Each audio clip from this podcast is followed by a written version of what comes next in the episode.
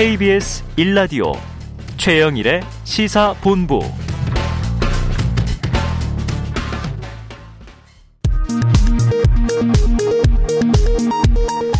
이 시각 라디오 정보센터 뉴스입니다.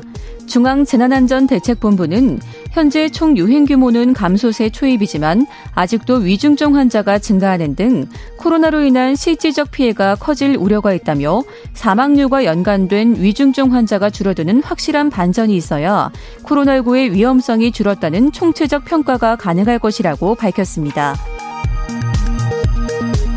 민주당 이재명 대선 후보가 현 정부의 부동산 정책에 대해 거듭 실패한 게 분명하다고 평가하고 다주택자 양도세 중과 유예 방침은 정부를 계속 설득해 보겠다고 밝혔습니다.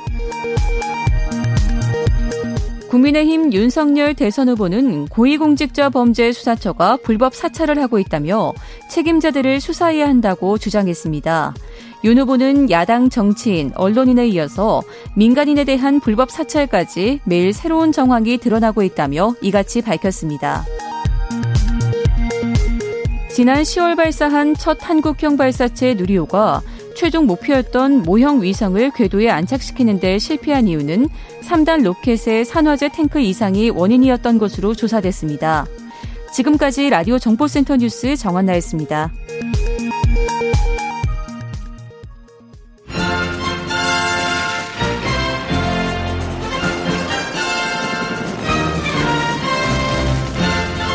네, 새는 좌우의 날개로 난다.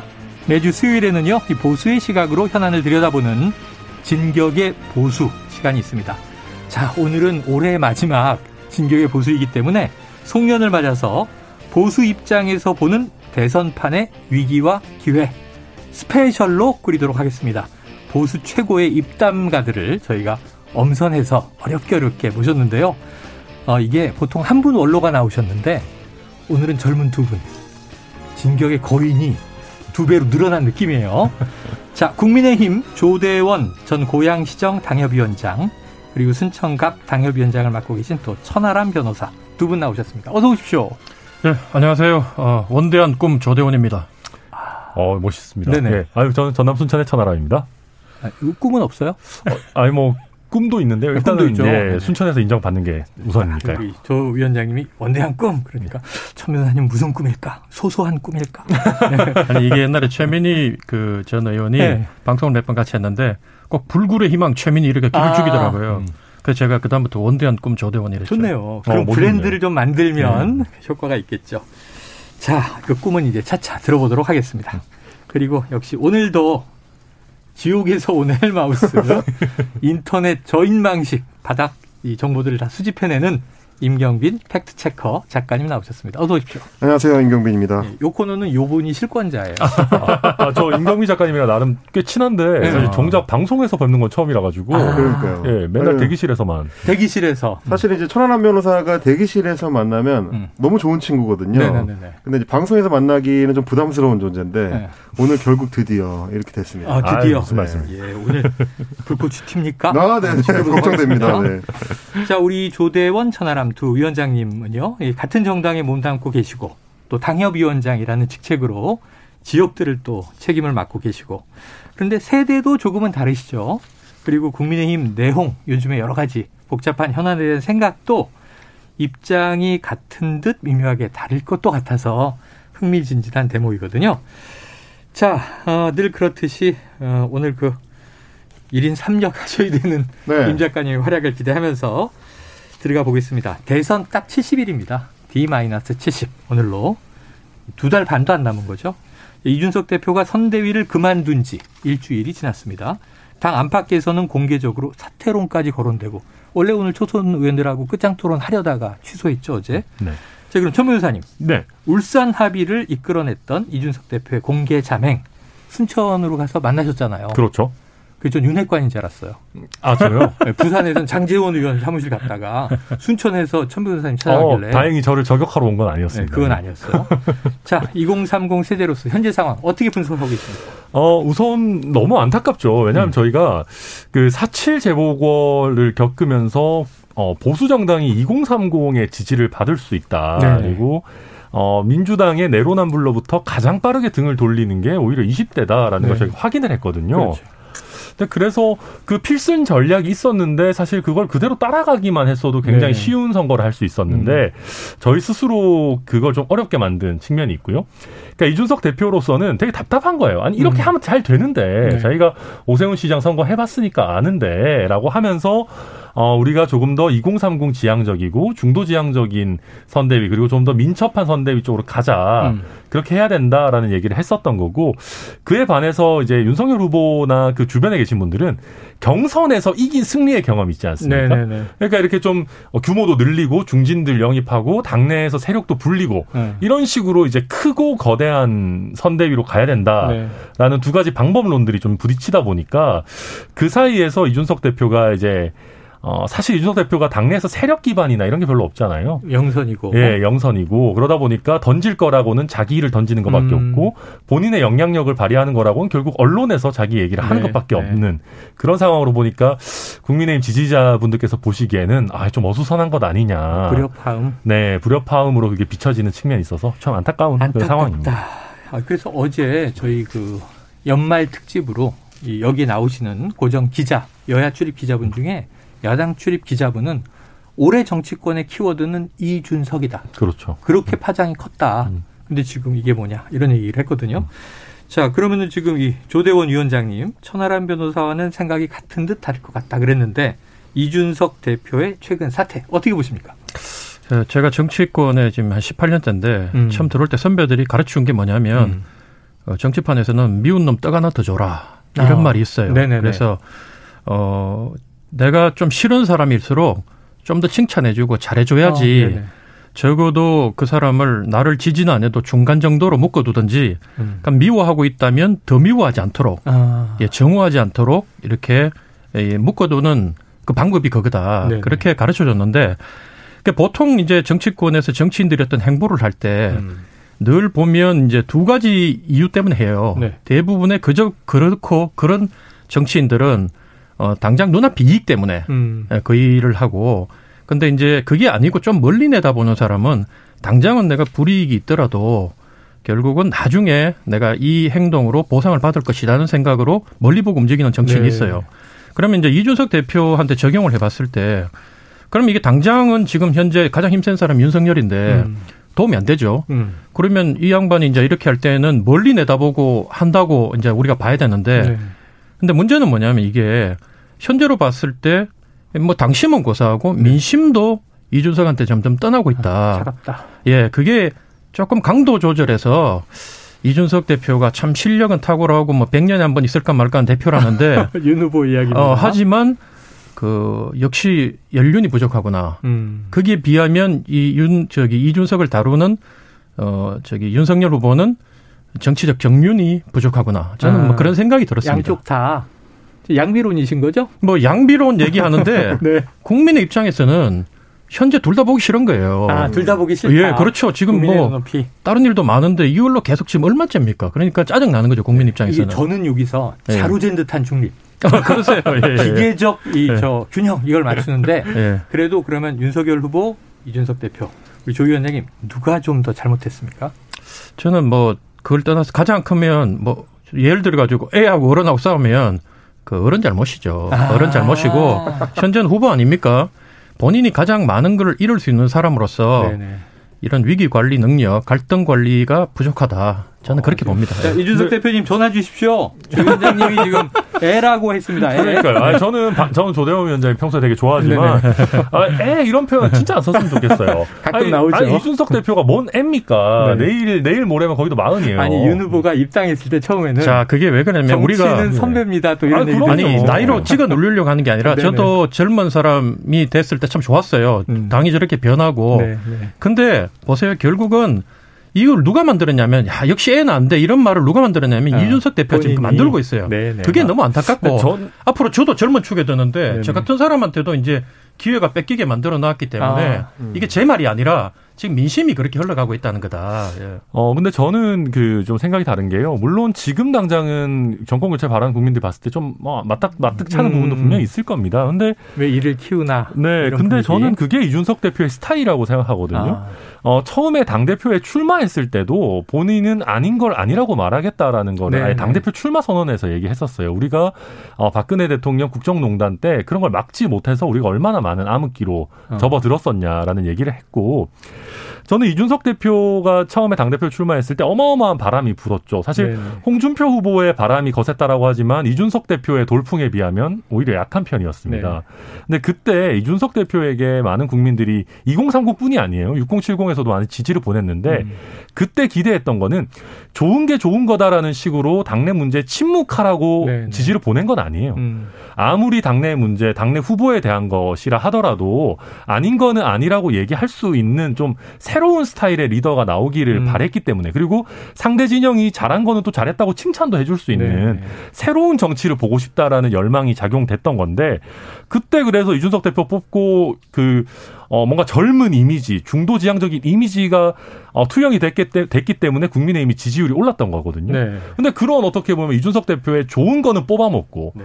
어 정작 정말 듣기 싫은 얘기 뭐 있는 얘기 팩, 어, 팩트 폭행 하니까 아 그런 건 하지 마 그냥 우리는 음. 이준석의 이미지만 차용할 거야 이래서는 안 된다는 거죠. 네. 같은 정당 내에서도 두 분의 온도 차가 미묘하게 있을 거다 그랬는데 지금 많이 있는 것 같지만 음. 전 그게 아닌 게 아까 네. 그 애라는 표현을 제가 좀 이렇게 저 꼬집어서 애라 그랬대요. 이건 농담이었고요. 음. 사실은 이게 어른이 더 잘못했다라고 결론 내리신 거잖아요. 음. 권한이 더 있고 음. 대통령 후보인 윤석열 후보가 좀 더 품어 써야 된다. 사실 이렇게 얘기하신 건데 좀 다른 방향으로 튀었습니다. 네. 이게 민주 이게 민주주의죠. 예. 여러 가지 해석이 그게 너무 유행어예요. 아 이거 약간 유행어인데 어. 이거 민주주의냐 아니냐 어, 천 변호사님께서 이렇게 네. 제 포지션을 많이 뺏어가시면 좀 곤란합니다. 덤비세요. 저도 분량이 있어야 되니까요. 근데 한 예. 가지 참 임 작가님한테 궁금한 게 아까 조 위원장님이 당심도 싸늘해졌는데 민심도 좀 돌아서고 있다 이런 얘기를 하셨어요. 네. 지금 온라인 민심상으로는 이준석, 음. 이 준스톤에 대해서 어떤 이야기들이 좀 많이 나와요? 사실 이제 저희가 그 보수의 진격 코너에서 꾸준히 이제 온라인 민심 보수의 진격 이제- 아니고 진격의 보수. 아, 진격의 보수. 네네네. 네. 예, 저희가 진격하면 왠지 무서운 느낌이에요. 네. 실제로 무서워요. 네. 네. 그러니까 온라인 민심이라고 해서 이제 인터넷 커뮤니티 민심들을 주로 자주 언급하는 이유가 사실은 음. 최근에 여론조사가 이제 조사를 통해서 드러나기 전에 네. 민심의 어떤 흐름이 좀 지표상 먼저 관측되는 데가 이제 인터넷 커뮤니티이기 때문입니다. 정보의 확산 속도가 음. 빠르고 반응도 또 그만큼 빠르기 때문인데 최근 온라인 민심을 보면 한마디로 요약하면은 음. 어, 우리 이제 한국의 유구한 전통 일종의 속담이라고 할 수 있겠는데 이제 일절만 해라, 일절만 해라로 음. 요약할 수 있을 것 같습니다. 이준석 대표가 처음에 음. 어, 소위 이제 울산 회동으로 이어지는 자맹 시절에는 음. 굉장히 이제 응원하는 목소리가 네네네. 많았었는데 오죽하면 뭐 이랬는데. 그렇습니다. 뭐 그 당시에만 하더라도 이제 특히 온라인 커뮤니티들에서는 이제 대거 이준석 후보한 아, 이- 대표한테 힘을 실어주는 목소리가 음. 많았는데 이번에는 조금 다른 것 같습니다. 전반적으로 어, 기사의 댓글들도 그렇고 기존에는 이준석 대표를 응원하는 흐름이 많았었던 음. 어, 온라인 커뮤니티들도 대부분 좀 비판하는 논지가 높아지면서 음. 지금은 사실상 어 fem코라고 하죠. 이제. 네네네네. 예, 그, 그 커뮤니티를 제외하고는 대부분의 인터넷 여론이 이준석 대표한테 좀 비토 정서가 좀 강하게 어. 나타나고 있다. 다만 이제 반대급부로 보면 어, fem코 같은 경우는 최근에 윤석열 후보를 향한 이제 비판의 목소리를 강도를 더하면서 네. 일명 후보 교체론 네, 어떤 중심 축으로 떠오르고 있는 음. 그 경향성은 좀 차이가 있는 것 같습니다. 어, 그래서 저는 그 그러한 이제 비토 정서가 강함에도 불구하고 이준석 대표가 이 굴하지 않고 가서 저의 추정이에요. 일 윤석열 후보로 이 이번 선거 어렵다고 보는 건가? 대놓고 얘기 못 하지만 이 혹은 윤석열 후보의 문제가 아니라 그 윤핵관이라고 지칭되는 선대위 조직이 잘못 가고 있다 이렇게 가면 망한다라는 입장이 강하기 때문일까? 이렇게 추정해 볼 수 있잖아요. 근데 이제 이준석 후보는 이제 공개적인 인터뷰에서는 결국 그렇지 않다. 윤 후보 이긴다. 얘기하고 있거든요. 그 대목은 이, 왜 이러는 겁니까? 이준석 대표는. 그런 곤란한 질문도 꼭 저한테. 아, 모르시는 게 없잖아요. 그러니까 반골이라고 여기도 원고에 나오는데 아, 원고에 보수의 반골 이렇게 돼. 제가 그렇죠. 소개를 안 했어요. 천하람 변호사는 뭐 2030 보수의 대표 주자고 저는 보수의 반골 이래 적어 나가지고. 아니, 제가 굉장히 인상 깊었던 거는 예. 여러 달 전에 예. 윤석열 후보를 강하게 비판하셨었잖아요. 그때 좀 이렇게 기사가 많이 쏟아졌더라고요. 어, 그때도 내용을 알고 보면 음. 이깐 게 아니라 네네. 사실 처음부터 끝까지 읽어놓으면 그 문맥이 이래 있는데. 그 제목을 그렇게 뽑아 놓으니까 맞아요, 이제 맞아요. 예 그런데 어쨌든 지금 상황은 뭐 상황이 되게 어렵죠. 음. 이준석 정도 되면 지금 상황이 아주 어렵다는 네. 거를 알고 있을 거고. 근데 이제 또 이준석 대표도 자기가 그렇다고 발을 확 빼고 진다고 얘기를 못 하는 거는 어, 당 대표잖아요. 음. 어, 이 만약에 여기서 이제 대선에 진다. 음. 가장 큰 비난을 윤석열 후보가 받겠지만 음. 그거 못지않게 이준석 아유. 너 때문에 졌다 이렇게 나올 거예요. 그 당연하죠, 당연하죠. 그러니까 그거에 비하면 나중에 대선에서 현재 이제 윤석열 후보가 이겨도 이준석 팽시킬 확률이 저는 높다고 보거든요. 네네, 지금 분위기. 예, 뭐 아무것도 안 주겠지만 그래도 이기고 난 뒤에 바른 쓴소리를 하면서 그 국민들하고 직접 상대해서 자기 아. 주특기인 국민들하고 상대해서 네네. 나중에 미래를 바라보고 가는 게 맞지. 여기서만 지면 이준석은 거의 정치 인생 끝난다고 봐야 되겠죠. 아, 근데 조 예. 위원장님 얘기를 들으니까 제가 떠오르는 게 지금 이제 고인이 되셨지만 그 정두원 의원 음. MB 정부 창출에는 개국 공신이었는데 그때는 정말 열심히 선거를 뛰고 딱 이제 대통령 취임하자마자 예. 반골로 돌아섰잖아요. 그때부터 이 형 이상득 의원하고 이제 저는 받으면서. 칼도 한번 못 차보고 그냥 계속 돌아서 가. 아이고.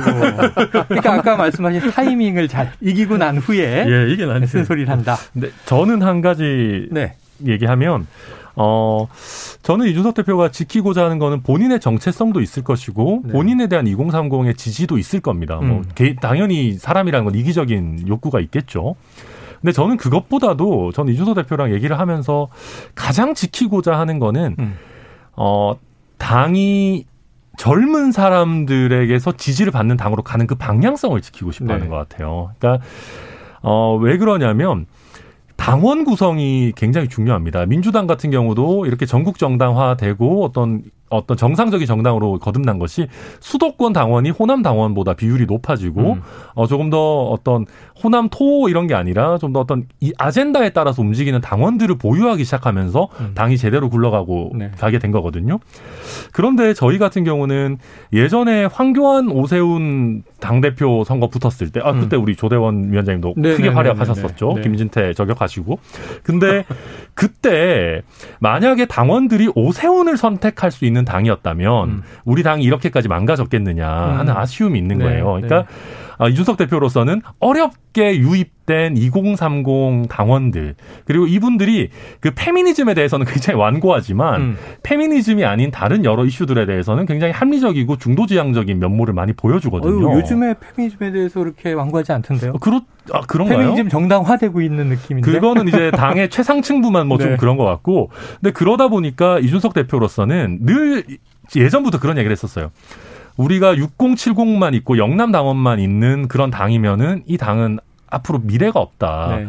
이 너무 짠 소금물을 좀 희석시켜야 된다는 음. 얘기를 많이 했었는데 그걸 저는 지키고 싶다라는 의지가 많이 일킵니다. 그래요. 자, 그럼 여기서 중요한 건 윤석열 후보의 앞으로의 결정, 또 이준석 대표의 결정. 이게 지금 빠르게 뭔가 나와야 수습 국면으로 갈 테니까 자, 윤석열 후보가 이준석 대표의 최근 행보에 대해서 이야기하는 것을 육성으로 듣고 이 두 분의 해석을 좀 부탁드리겠습니다. 뭐 연령이 30대라 해도 그 선거를 통해서 당 대표까지 에, 또 오른 분이고 그리고 에, 벌써 한 10여 년 이상을 또 이 여의도 정치에 경험을 한 분이기 때문에 저는 그 본인의 책임, 그 당대표로서의 역할 이런 것에 대해 잘 아실 것이라고 생각을 하고요. 그리고 또 이것이 향후에 또 본인의 정치적 그 입지 내지는 성취와도 직결되는 문제이기 때문에 지금은 뭐 밖에서 그 그런 식으로 본다 하더라도 이준석 대표가 자기가 해야 될 일에 대해서는 정확하게 판단해서 잘 하실 것으로 저는 믿습니다. 자, 끝에 보면 스스로 판단해서 잘 할 거라고 믿는다. 요게 이제 결론부예요. 알아서 잘해라 이런 얘기 아닙니까? 네, 그러니까 오늘 아침에 오늘 아침에 뭐 라디오 인터뷰를 제가 듣다 김재원 최고위원이 나왔는데 그 이준석 대표가 오면 된다. 선대위로 돌아오면 아무 문제 없다. 자리도 있다. 비워놓고 있다. 근데 지금 이제 다른 쪽은 윤 후보가 좀 손을 내밀어야 되는 거 아니냐. 지난번에도 똑같았어요. 울산으로 달려갔고 100년에 한 번 나올까 말까 하는 천재 정치인이다. 얘기가 나와. 여기 칭찬은 있는데 압박도 있습니다. 그럼 두 분이 오늘 오늘이 중요해요. 내일 모레면은 연말이고 토요일이면 이제 새해잖아요. 오늘 내일은 풀려야 되는데 출구를 좀 만들어 주시죠. 조 위원장님.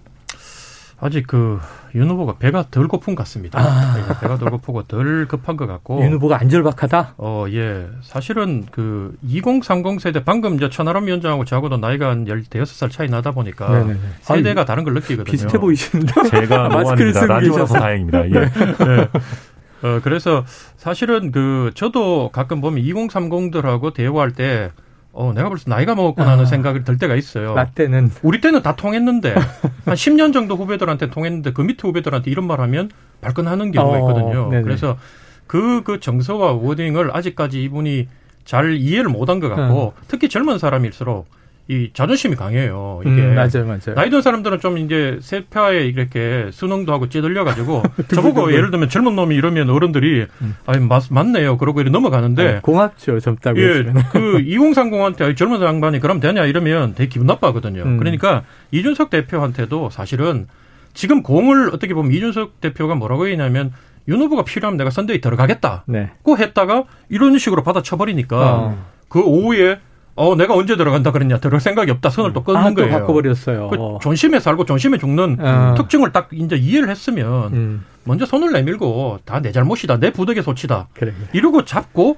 나머지 나이 든 사람들을 좀 달래야 되는데 어. 이걸 자꾸 코너로 몬다. 이건 잘못됐다. 이런 생각이 아. 듭니다. 예. 자, 천 변호사님, 이거 비슷할 것 같은데요, 입장이? 네, 아 이거 뭐 근데 저는 이준석 대표가 선대위에 다시 복귀를 하지는 않았으면 좋겠어요. 아, 이게 아까 좋겠다. 우리 임 작가님 말씀처럼 1절만 해라 이건데 음. 여기서 또 그냥 뭐 아유 상임 선대위원장으로 복귀하겠습니까 있습니다. 이건 너무 모양 빠지는 음. 일이고요.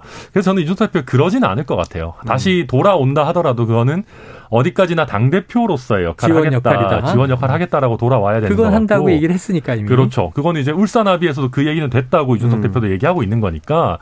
그래서 저도 오히려 윤석열 후보 입장에서도 너무 꼭 상임선대위원장으로 돌아와라 압박하지 말고 어. 그러면 당 대표로서 후방에서 저희 저를 좀 지원해 줘라. 네네. 지금 같이 불편한 관계만 차츰 차츰 우리가 개선해 나가자. 한 번에 또 갑자기 막 막 같이 소맥 마시면서 막 사- 이렇게 안고 사진 찍고 이런 거 부담스러운 거 하지 말고 어 조금씩 조금씩 같이 활동하는 걸 늘립시다. 저는 이렇게 자연스럽게 가는 게 맞다고 빨간. 후드티가 또 생각나네요. 사진 찍을 분은 말씀해 주세요. 그러면 저는 이제 그 KBS의 자로젠 듯한 패널로서 아, 그럼요, 그럼요. 중간적으로 말씀을 좀 네. 드리자면 이게 이제 그러면 윤석열 후보가 이 이준석 대표를 활용하는 방법을 뭐 충분히 찾지 못하거나 혹은 뭐 사실상 포기했다고 하면 알아서 해라라고 하고 음. 이제 어 우리가 이제 적극적으로 나서지 않겠다라고 한다면 그 대안을 충분히 이제 갖고 있느냐에 대해서 좀 의문이 드는 게 최근에 지금 윤석열 선대위에서 영입하는 인사들의 추세를 보면 음. 굉장히 좀 우왕좌왕 음. 뒤죽박죽입니다. 음. 그러니까 일테면 이런 식이에요. 처음에는 함익병 씨를 이제 영입한다고 했다가 보류.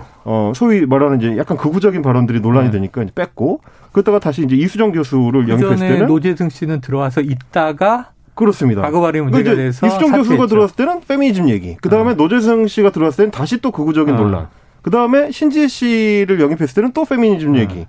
어저께는 또 이제 최인, 최인호 씨라고 네네. 예전에 이제 대변인 토론 배틀에서도 나왔었는데 역시 마찬가지로 안티 페미니즘적인 발언 때문에 논란이 됐던 아. 사람입니다. 그러면 이게 왔다 갔다 왔다 갔다 왔다 갔다 해요. 음으로 갔다가 양으로 갔다가 플러스였다가 마이너스였다가 그러면 지켜보는 국민들 입장에서는 윤석열이라는 정치인 혹은 이 선대위에서 어떤 방향성을 가지고 청년 문제에 접근하고 있냐. 2030에 대한 문제의식을 가지고 있을 때 이준석을 대체할 수 있는 다른 아젠다를 좀 갖고 있긴 한 거냐. 이런 의문을 좀 갖게 되는 상황인 것 같습니다. 어, 질문 던지셨어요. 그러니까 이렇게 하면 마치 이제 저는 여기서 또 한 가지 전제를 좀 뒤엎고 싶은 게 이준석이라는 인물이 2030에만 소구력을 갖고 있는 건 결코 아닙니다. 음. 그러니까 당 대표가 될 때 사실 전 세대 고른 지지를 받았고 당 대표 지지율 조사 이런 거 해도 뭐 송영길 대표보다 훨씬 많은 지지를 받고 그랬었어요. 그래서 일단 큰 틀의 전략에 있어서는 저는 김종인 위원장이 어느 정도 역할을 해주실 수 있을 거다. 음. 근데 그러려면 김종인 위원장한테 좀 더 힘을 실어줘야 된다. 음. 실어드려야 된다라는 말씀을 드리고 두 번째는 이게 유재석 씨 정도 되지 않는 이상 누구를 영입해서 효과는 없습니다. 예를 씨 들면 있잖아요. 백종원 씨. 아, 백종원 네. 씨뭐 정도도 뭐 될수 있겠죠. 음. 아니면 우리 최영일 선생님 그 정도 아니고서는 그러면은 망하죠. 그러니까 무슨 얘기냐면 신지혜 씨나 뭐 이런 분들은 보면 호불호가 있고 네, 맞아요. 그 대중적인 인지도가 아주 넓은 분이 아니에요. 음. 근데 호인 분들보다는 불호인 분들의 그 입김이 굉장히 강하게 음. 작용하거든 정치판에서는 정치로 들어올수록 그게 또 불호의 요소가 되는 거니까 그렇죠. 당을 옮기거나 아 그러다 보니까 누군가를 영입해서 그리고 일관되지 않은 스탠스로 영입을 해가지고 플러스가 된다고 보기는 굉장히 어렵습니다. 음. 그래서 어 저는 애당초 이준석을 대체하는 2030이라는 사람은 정치권 내지는 우리나라 사회에 별로 존재하지 않는다. 음. 그래서 어뭐 얘기가 길었습니다마는 결국은 이준석 때문에 이 사람 저 사람 막 대체할 사람 모으자 이거는 저는 아예 말도 안 네. 되는 네, 행태라고 봅니다. 자, 우리 지금 PD님이 부조정실에서 화가 나셨어요. 도대체 40분을 특집 시간을 줬는데 음. 이준석으로 40분 다 채울 거냐? 지금 질문 안에는요. 최근에 이제 유튜브에서 제기된 뭐 성 상납 어, 저희 의혹 제기가 있고 고소한다고 얘기가 나왔죠. 또 창당설 이런 얘기도 있고 재밌는 게 지금 너무 많은데 음. 이 이준석 대표 출구 전략 여기까지 정리하고 넘어가야 될 것 같습니다. 윤석열 후보의 이야기로 넘어가려고 하는데 가장 최근 발언이어서 이거를 뽑아봤어요. 어제 이제 그뭐 1인 1 실언이냐 이런 얘기인데 어제는 중국 발언이 오늘 좀 논란이 뜨겁습니다. 한번 듣고 오죠. 지금 현 정부가 굉장히 그 중국 편향적인 이런 정책을 써왔습니다마는 한국 국민들 특히 청년들의 대부분은 중국을 싫어합니다. 그리고 중국 사람들, 중국의 청년들의 대부분이 또 한국을 싫어합니다. 근데 과거에는 그렇지 않았습니다. 중국을 우대하는 이런 정책을 썼는데도 이런 결과가 나온 거 보면은 이 국민들 간의 이런 감정이라는 것이 그런 정부의 그 어떤 그 정책 가지고 되는 문제는 아니다. 그런 뜻이죠. 중국에 대한 우리 국민들이 갖고 중국 사람들도 우리나라 사람 별로 안 좋아하거든요. 저도 신문에서 이제 여러 군데서 봤습니다만은 그 원인이 정부 정책이 아니라 어? 이게 정부가 그런 정책을 쓴다고 해도 어? 이게 결국은 원칙 대 원칙으로 돌아가는 것이 에? 그것이 에, 서로 국민들 간의 소통과 관계를 더 좋게 하는데 오히려 도움이 되는 것이 아니냐 그런 말씀을 드린 겁니다. 네, 이게 최근 뉴스라서 뽑아봤는데 중국 발언 어떻게 들으셨는지 두 분의 입장을 각각 들어보죠. 조 위원장님. 굳이 안 해도 될 말을 또 하신 것 같고, 예, 또 뭐 중국 좋아하는 사람 몇 되겠어요. 요즘 분위기로 봤을 음. 때. 근데 결국 이런 것들이 문제는 이제 실현하고 뭐 이렇게 뭐 이런 걸로 비춰지는 게 결국은 음. 결국 정치력의 문제고 음. 리더십의 문제고 그리고 국정 정반에 대한 어, 장악력의 문제다. 음. 이렇게 국민들한테 계속 이렇게 인식되고 있는 게 음. 간단한 문제는 아니다. 그래서 위기다. 이런 생각이 듭니다. 네, 우리 천 변호사님. 어, 네. 저도 이 중국이라는 아젠다를 잡은 거는 정치적으로 나쁘지 않다고 네네네. 생각해요. 왜냐하면 최근에 어, 중국이 우리나라에 대해서 사실 굉장히 이상한 거 많이 했지 않습니까? 우리 네. 전통 문화에 대해서도 뭐 자기들 거다, 음. 뭐 반중 정서가 실제로 많이 있고 음. 그거에 대해서 어, 우리 정치권 특히 더불어민주당이 제대로 대응을 하지 않고 있는 것 음. 아니냐라는 어, 불만이 높기 때문에 그 분야를 targeting하는 것 자체는 저도 좋다고 네네. 생각해요. 근데 여기서 wording이 그러니까 너무 그냥 이제 사적인 자리에서 할 것 같은 편한 wording이 음. 나왔죠. 음. 그래서 요 내용을 조금만 더 다듬어서 말씀하셨다면 오히려 정치적으로 음. 득점할 수 있었던 사안이 음. 아닌가. 네, 저도 그 정도로 이해합니다. 양국 청년 얘기는 굳이 안 넣었어도 음. 되는데. 네. 사실 저는 이게 실언이었다라고 생각하지는 않는 것이 최근에 특히 이제 조선일보를 중심으로 해가지고 음. 몇몇 그 보수 언론들에서 이 문제를 조금씩 조금씩 거론하면서 좀 분위기를 띄워놓긴 했습니다. 음. 근데 뭐 알려다 있다시피 이제 윤석열 후보 같은 경우는 예, 보수 신문들에서 이제 뭐 정치적인 어떤 스탠스 같은 거를 많이 참고하는 거 아니냐 음. 이런 얘기를 들어왔는데 마침 이 시점에 마침 중국과 관련된 얘기를 하니까 음. 혹시 일종의 이거를 어떤 전세 역전을 위한 어젠다 세팅으로 음. 보는 거 아니냐 이제 이런 시각도 있는 것 같긴 합니다. 그 중국은 교육 교역에서 음. 수출 또 수입 여기 이제 제1 교육 국가다. 음. 어떻게 하겠느냐 질문이거든요. 음. 그럼 교육 문제라면 되는데 청년 정서 문제가 약간 좀 힌트가 어긋났다 이런 얘기인데 자 구설도 구설인데요. 두 분한테 너무 궁금한 게 선대위라는 조직이 있잖아요. 커서 문제다. 육본부 체제가 문제다. 이런 비판도 내부에서 듣는데 또 지각을 했어요. 이 지각은 좀 심각한 것 같아요. 이 정도면. 이거 선대위 차원에서 어떻게 좀, 어, 이 스케줄 관리를 해드리지 않습니까? 먼저 뭐, 하세요. 아, 예. 네. 이번엔 제가 먼저 하겠습니다. 예. 가볍게 토스를. 어, 그러니까요. 연륜이 느껴집니다. 공이 지금 콩 예. 넘어갔어요. 아, 어, 그렇죠. 아, 근데 사실은요, 음. 대선 후보들이 원래 많이 늦습니다. 어. 많이 늦고요. 어, 그, 보면, 그 의원들이나 이제 선대위에 있는 사람들이 자기가 후보가 했으면 좋겠는 거를 무리하게 끼워 넣을 때들도 어, 있어요. 어. 그러니까 약간 자기 장사를 하는 경우들도 네네네. 있고, 음. 그러다 보면은 원래 빠듯한 일정이 뭐 더 이렇게 뭉개지기도 하고 그러거든요. 네. 그래서 이거는 하- 어제 오늘 일은 아닌데, 네네. 네, 다만 최근에 윤석열 후보가 자주 늦는다라는 언론의 네, 비판이 네, 있으니까 최소한 당분간만이라도 선대위가 좀 스케줄을 아, 이렇게 좀 잘 짜야죠. 네네네. 그건 자, 맞습니다. 임 작가님 빨리 저 잡아 올리세요 인터넷에. 어, 천하람 대선 후보 원래 많이 늦죠. 원래 맞는데요.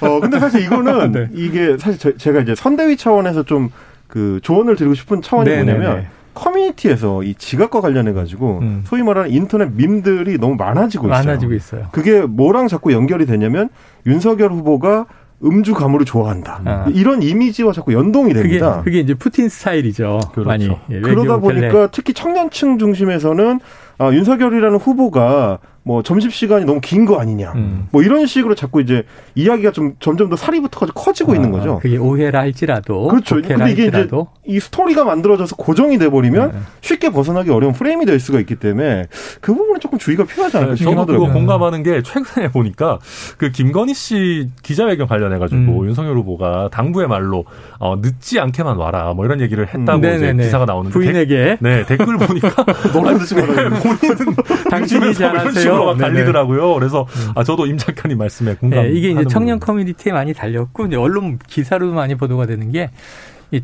주로 청년들을 많이 기다리게 했어요 초반에 음. 뭐 40분 뭐 1시간 그래서 이제 청년들을 이렇게 모시는 것처럼 해놓고 왜 이렇게 방치하느냐 또는 방송에 늦어서 음. 방송이 대기하는 일도 있었죠. 그러니까 저도 이제 대선 후보들 행사를 이렇게 다녀보면 통상 한 5분 10분은 그냥 양해가 돼요. 음, 근데 30분 이상은 이건 좀 사고다. 맞는. 이렇게 되니까 이런 부분들은 좀 선대위가 관리해 줄 수 있을 것 같은데. 자, 지금 중도층 윤석열에게 좀 마음이 떠나는 중이다. 최근에 이제 지지율 비교 많이 나오지 않습니까? 그럼 윤석열 후보의 위기 맞다 아니다. 조 위원장님. 저는 현재 그 여론조사 흐름이 아주 우리 당이 안 좋다. 음. 이렇게 보는 게 첫 번째는 그 당선 가능성에 대해서 현재 지지율이 높고 낮고를 뭐 이게 중요한 게 아니라 음. 당선 가능성이 이재명 후보가 훨씬 더 높아지고 있다는 데. 대해서 그게 뭘 말하냐면 국민들이 지금은 내가 이 중도로 빠져 있든지 윤석열 후보를 지지하고 있다 하더라도 네. 그 강도가 점점 낮아져서 네. 앞으로는 이재명한테 그래도 마음이 갈지도 모른다는 갈지도. 예, 잠재적 지지 의사를 이 내포하고 있는 거예요. 당선 가능성 안에. 예, 당선 가능. 그래서 안 좋은 거고 두 번째는 그 두 가지 이제 질문을 했는데 공정과 정의를 더 음. 잘할 것 같은 후보가 누구냐? 그는 윤석열 후보가 이기는데 네. 5% 안짝으로 이겨요. 어. 그런데 경제를 잘 이끌 것 같은 후보는 누구냐? 이재명이 10% 이상 이겨요. 네네. 국민들이 사실 공정과 정의도 중요하게 여기지만 음. 늘 말은 그래야 하지만 먹고 사는 문제가 늘 대선 때마다 최우선 과제였다. 음. 그런 면에서 중요한 아젠다를 뭐 차를 뺏기고 지금 네. 상 하나 받은 게 된다. 어. 마지막 세 번째는 이제 뭐냐면 충청권 민심이에요, 이게. 늘 충청권이 대선 판도의 바로 밑에 있는데 음. 윤석열 후보가 자기 부친이 충청 출신이라 해서 처음에는 표를 받다가 윤석열은 적어도 지금 떨어지는 추세고 이재명은 올라가고 심지어 역전된 여론조사 수치도 많이 나온다. 네네. 그래서 지금 지표가 아주 우리 당이 안 좋은데 이걸 놓치고 있다. 저는 그런 생각이 듭니다. 자, 요 지금 이제 여론조사에 대한 분석을 아주 깔끔하게 해주셨어요. 그런데 지난 일요일 오후 3시에 배우자 김건희 씨의 이제 사과 기자회견이 나왔단 말이죠. 그래서 지금 이제 이번 주 중후반 여론조사에는 그게 반영됐을 텐데 김건희 사과로 배우자 리스크를 턴 것이 맞느냐? 천변님은 어떻게 보십니까? 어, 이게 뭐 완벽하게 털 수는 없죠. 없다. 근데 이게 저는 김건희 씨 사과를 보면서 애초에 타겟 청중이 네. 어, 윤석열 후보 지지층 그리고 6070이 아닌가라는 생각을 많이 했어요. 네, 네, 네. 그래서 기자회견 내용에 네, 네. 왜냐하면 지금 윤석열 후보 지지하시는 분들 중에서도 김건희 씨가 워낙 이제 언론의 모, 모습을 안 보이다 보니까 음. 그 리스크가 더 과대하게 상상되는 면이 있었습니다. 근데 그런 리스크는 어느 정도는 좀 잠재워졌다고 볼 수 있을 것 같아요. 네. 지지층이 흔들리는 부분.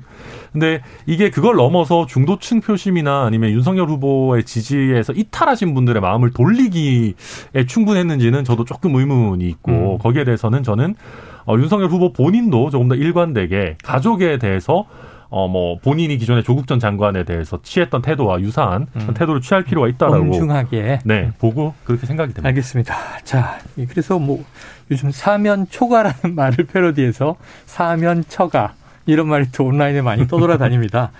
자, 이 관련하여 지금 이제 계속 이재명 후보 토론 압박하잖아요. 주로 정책 얘기를 하겠지만 또 날이 서면 서로 리스크 공격을 할 가능성도 있어요. 검증이라는 또 미명하에. 그런데 결국 그 윤 후보 얘기를 좀 계속 들으면 선거운동 기간 선관위가 주관하는 딱 세 번만 할 것 같은 느낌이란 말이죠. 그럼 이조 위원장님 이게 바람직한 건지 또 그렇게 될 것 같습니까? 참 곤란한 질문인데 네.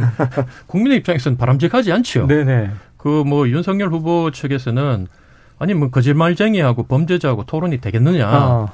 그런데 국민의 입장은 뭐냐면 국민들이 바라봤을 때는 그건 우리가 판단하는 거고. 그렇죠, 그렇지. 당신들은 당연히 대통령 아. 선거에 나왔으면 심지어 둘다 문제 있고 어, 비유감도도 높고. 어, 각자 자기들이 그 예를 들면 일방적으로 질문 받는 토론에 가서 설명하는 게더 네. 낫다고 얘기하는데 국민들은 음. 그런 모습을 바라보고 싶은 게 아니라 어. 그거는 둘 간의 토론을 해도 몇 명 보냐고 얘기할 정도면 어. 각자 하는 토론 누가 보겠어요 그걸 재미도 네. 없는데 음. 그래서 일단은 국민들의 알 권리와 이 표를 주는 국민들의 그 주권자들의 입장에서 보면 당연히 토론을 해야 되는 거고 음. 그리고 윤석열 후보도 토론에 대해서 본인이 좀 불리하다 이렇게 생각을 하는 것 같아요 캠프도. 음. 근데 토론이라는 거는 해보면 사실은 각자 주장이 분명히 있으면 네네. 누가 네. 이기고 지고 없어요. 그렇죠. 말빨 좀 더 잘한다고 막 네네. 말을 많이 한다고 국민들이 어, 저 사람이 토론 들어가서 그 정도 수준의 국민이 아닙니다. 네. 알맹이 빠짐없이 알맹이도 없이 그냥 얘기만 하면 음. 싫어하거든요. 네. 그래서 마찬가지로 그래서 저는 지금 이전 투구 속에서 처음에는 이재명의 각종 의혹으로 우리가 그 선거를 끝내려고 했는데 음. 이게 이제 보니까 윤석열 후보가 되면서 각종 우리도 의혹들이 터지고 구설수가 터지면서 진흙탕 싸움이 돼서 지금 도리어 수세에 밀리고 있잖아요. 음.